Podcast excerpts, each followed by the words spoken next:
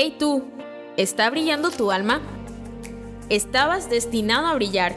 El mundo estaba destinado a ver tu alma en toda su maravillosa gloria, la mejor versión. Si sientes que estás ocultando tu hermosa e increíble luz, únete a nosotros por el mejor Adviento de este año. Experimenta reflexiones semanales gratuitas sobre las lecturas del Evangelio de Adviento y dirígete al dos mil veintiuno con el alma más feliz y brillante que hayas tenido. Bienvenido, bienvenida. Esto es Haciendo Eco en Adviento. Un nuevo episodio de esta serie Haciendo Eco en Adviento. Y bueno, sí, ya di una pequeña introducción de qué es el Adviento, qué podemos esperar, cómo experimentar mejor el Adviento, pero tal vez tú dirás, yo soy una persona muy ocupada, no o, o no estoy acostumbrada a realizar mis oraciones, no, no he tenido ninguna otra experiencia antes sobre el Adviento. ¿Qué onda, no? Y este desafío de entrar en Adviento o en cualquier otra experiencia religiosa en estos días es que a menudo pues estamos muy ocupados, ¿no? Puede que nos sintamos mal por no tener tiempo, pero es verdad, simplemente no tenemos tiempo o algunos no sabemos cómo acomodar bien nuestro tiempo, cómo organizarnos. El chiste es que ponemos de excusa que no tenemos este tiempo, que estamos ocupados y, y no podemos experimentar el Adviento, no podemos vivir realmente el Adviento.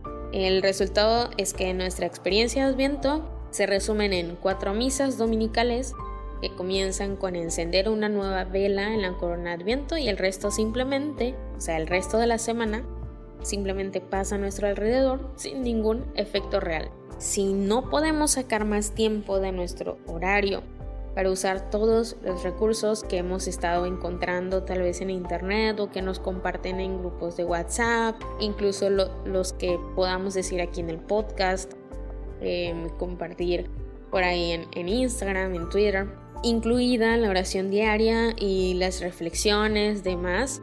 Entonces les propongo dos cosas que son críticas para una nueva forma de experimentar el Adviento y son el deseo y la concentración. La gran ventaja de Adviento es que nos ofrece la luz en medio de la oscuridad, la esperanza en medio de la desesperación, la libertad en medio del cautiverio y la paz en medio de la guerra o del conflicto. La clave para un Adviento lleno de gracia, muy bendecido, es comenzar por identificar dónde estoy experimentando oscuridad, desesperación, cautiverio y guerra o conflicto. Reconocer nuestra propia versión única de estas luchas podría convertirse en la primera gracia del Adviento. Es que no podemos decir ven Señor Jesús con un significado real a menos que tengamos una experiencia sentida de lo que necesitamos. Y una vez que experimentamos nuestra necesidad, el deseo puede formularse en nuestro corazón para pedir lo que necesitamos. La segunda que les comentaba es la concentración. ¿Y cómo damos este primer paso si no tenemos tiempo?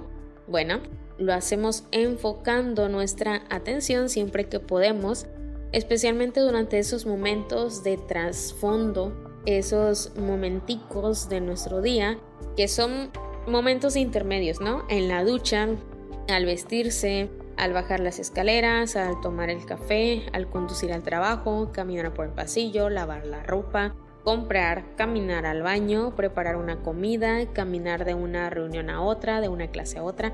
Bueno, ahorita ya no caminamos de una clase a otra, ¿verdad? Pero sí caminamos de una habitación a otra. Huyendo a casa del trabajo, preparando, preparándose para la cama ya para ir a dormir. Bueno, en estos breves tiempos hay algo en nuestras mentes. A veces estamos soñando despiertos o nuestras mentes simplemente divagan. Otras veces estamos pensando en lo que tenemos que hacer o estamos llenos de ansiedad por algo que se avecina o quizás estemos repitiendo un recuerdo o imaginando una conversación futura. Lo que sea que esté pasando en nuestras mentes y corazones durante estos tiempos de trasfondo Durante estos momentos intermedios de nuestro día, puede ser fácilmente reenfocado y claramente se necesita un poco de práctica y disciplina, pero funciona. Nuestros días de la primera semana de Adviento pueden transformarse si decidimos, es decir, si elegimos conscientemente con un profundo deseo utilizar estos tiempos intermedios de cada día para explorar dónde estoy en necesidad espiritual. Podemos usar las imágenes de Adviento para ayudarnos a explorar la oscuridad, por ejemplo. La oscuridad puede incluir cualquier desánimo, decepción, frustración y cualquier límite que estés experimentando. Pueden ser luchas en tus relaciones con personas cercanas a ti o sentimientos de inseguridad. Pueden ser luchas en el trabajo que tienden a dominar tu vida y dañar tus relaciones familiares. Pueden ser luchas repetidas con las tentaciones y el pecado que se han convertido en patrones en tu vida y que te avergüenzan, mientras que no puedes prever ninguna esperanza de cambio. Que dices, bueno, siempre hago lo mismo y al parecer nunca voy a cambiar, así que para qué ni siquiera lo intentas, ¿no? No te apresures, porque lo primero es lo primero. Y es importante no omitir este primer paso, que es buscar en dónde hay necesidad. Puede haber adornos navideños en los centros comerciales o fiestas navideñas a las que ir, pero el primer paso que debemos experimentar, que debemos hacer, es reducir la velocidad y comenzar desde el principio. Si vamos a tener una experiencia religiosa profunda, que nos permita celebrar la encarnación en el pasado y su significado para mí hoy, primero tenemos que probar la profundidad de nuestro anhelo por un Salvador. Hasta que sintamos esta necesidad de un Salvador, vamos a correr el riesgo de no querer perder por completo los dones de este tiempo de Adviento, ¿ok? El primer paso, reconocer. El paso dos, el anhelo y la anticipación. Una vez que experimentamos nuestro profundo deseo de luz y esperanza, la libertad y la paz, podemos empezar a rezar con profundo anhelo y anticipación. El anhelo es una expresión de cuánto queremos algo. La anticipación es una expresión de cuánto esperamos que se convierta en realidad.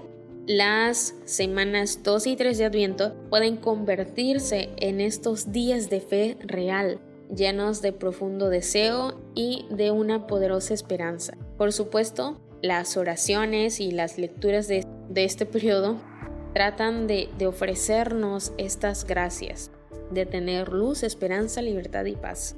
La expresión de promesa y esperanza expectante pueden alimentar estos deseos. La segunda parte de Adviento nos lleva a la historia de la venida de Jesús para ser nuestro Salvador. Esta no es la historia de un Dios genérico que nos salvó. Jesús es enviado para ser un Salvador de la humanidad. Dios se convierte en uno de nosotros en Jesús.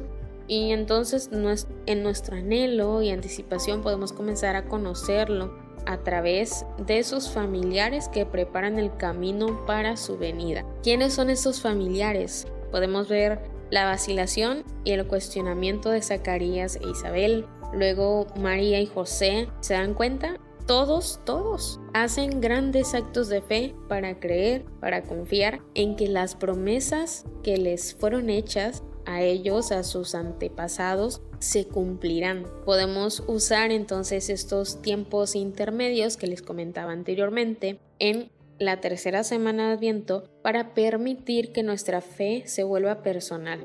Mientras expresamos nuestra fe, nuestra confianza en la venida de Jesús este año, podemos orar: Señor Jesús, yo confío en que puedes traer tu luz a mi vida, que puedes darme esperanza mientras me liberas y me llenas de tu paz.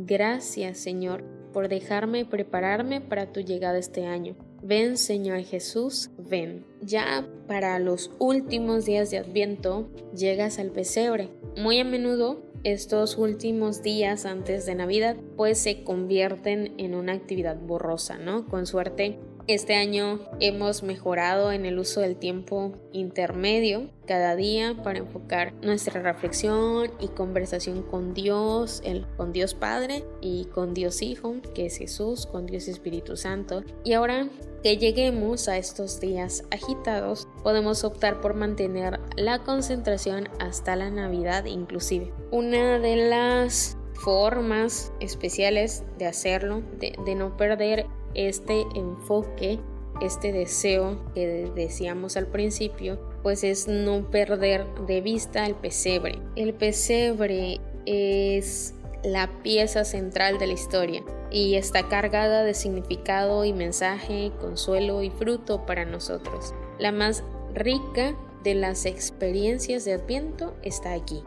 Podemos imaginar a la Sagrada Familia, José, María, llegando a Belén para el censo, sin ningún lugar donde quedarse.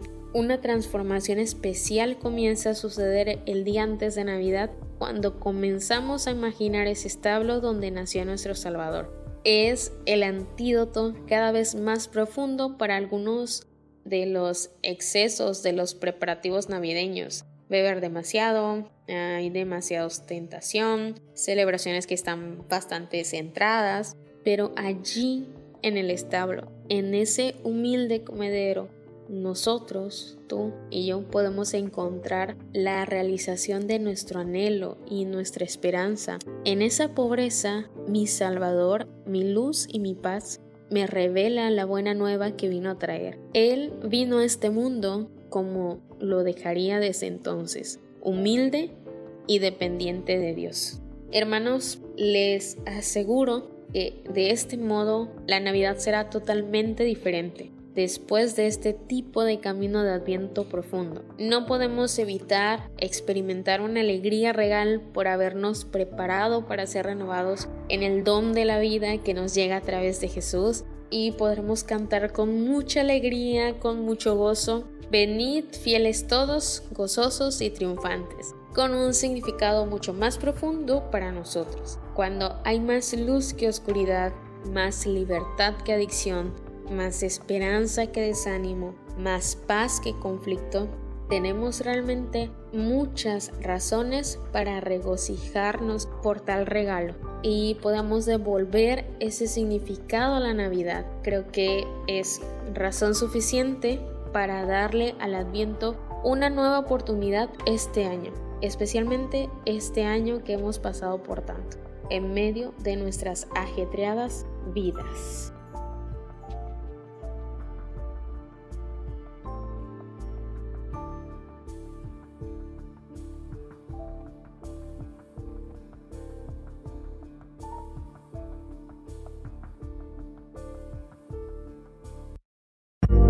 Gracias por escuchar el podcast de Eco Evangelii. Si disfrutaste de este episodio y quieres correr la voz, suscríbete y déjanos una reseña, ya que así podemos hacer llegar nuestro contenido a más personas. Asegúrate de escucharnos una próxima vez mientras ayudamos a revitalizar la grandeza del catolicismo. Si deseas más contenido e información gratuitos, ve a eco angeli punto com. Nos escuchamos pronto.